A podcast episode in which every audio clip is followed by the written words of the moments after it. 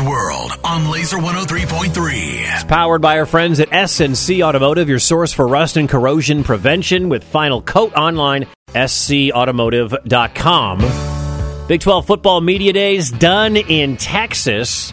This is where the football coaches and the players, they bring a couple of players with them and they get to meet the media.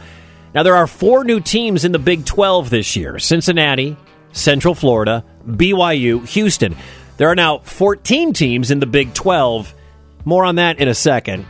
The media picked Iowa State to finish 10th in the conference. The uh, Clones were 4 and 8 last year, dead last in the Big 12. New this year though, this is exciting. Matt Campbell not only has to deal with a football team, but also allegations of gambling within the program. We're all being educated on it.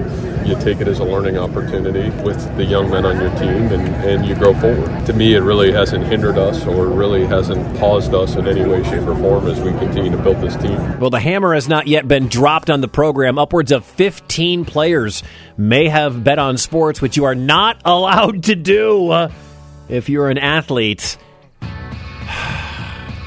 Texas was picked to win the uh, the Big 12 in their final season in the conference. They're going to the SEC next year. Oklahoma is also leaving the Big 12 to go to the SEC. Their big rivalry game, Bedlam with Oklahoma State, done after this year. Cowboys head coach Mike Gundy not thrilled with the Sooners. The Bedlam game is over because Oklahoma chose to leave the Big 12. It's got nothing to do with Oklahoma State. Do I like that? No. Do I like that conferences have broken up in the past? No, I don't. But I also know that we have to control what we can control, which is conference realignment is there. It's probably still going on. And wherever we all end up, and whatever schedule they give us to play, we go play it and do the best we can. Let's hear some more from angry Mike Gundy. The Bedlam game is over because Oklahoma chose to leave the Big 12, period. It's got nothing to do with Oklahoma State. Do I like that? No. Oklahoma State's not going to change what we do because Oklahoma chose to go to the SEC. They need to change what they do because they're the ones that made their mind up to go to the SEC. So, with all the talk from administration and people saying that Oklahoma State needs to do this and that, all Oklahoma had to do was not go to the SEC. Oh, love that. Bedlam's going to be great. We're so far away from Bedlam. Iowa State opens up with Northern Iowa in Ames on Saturday, September 2nd. As for the Hawks, Big Ten Media Days are still to come.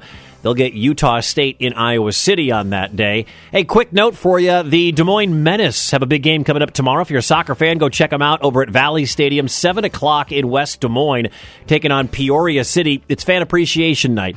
They're going to have live music, free food, including your first beer.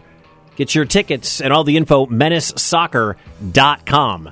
That's Wicket's World, powered by our friends at S&C Automotive, your source for rust and corrosion prevention with Final Coat. Go online today, scautomotive.com.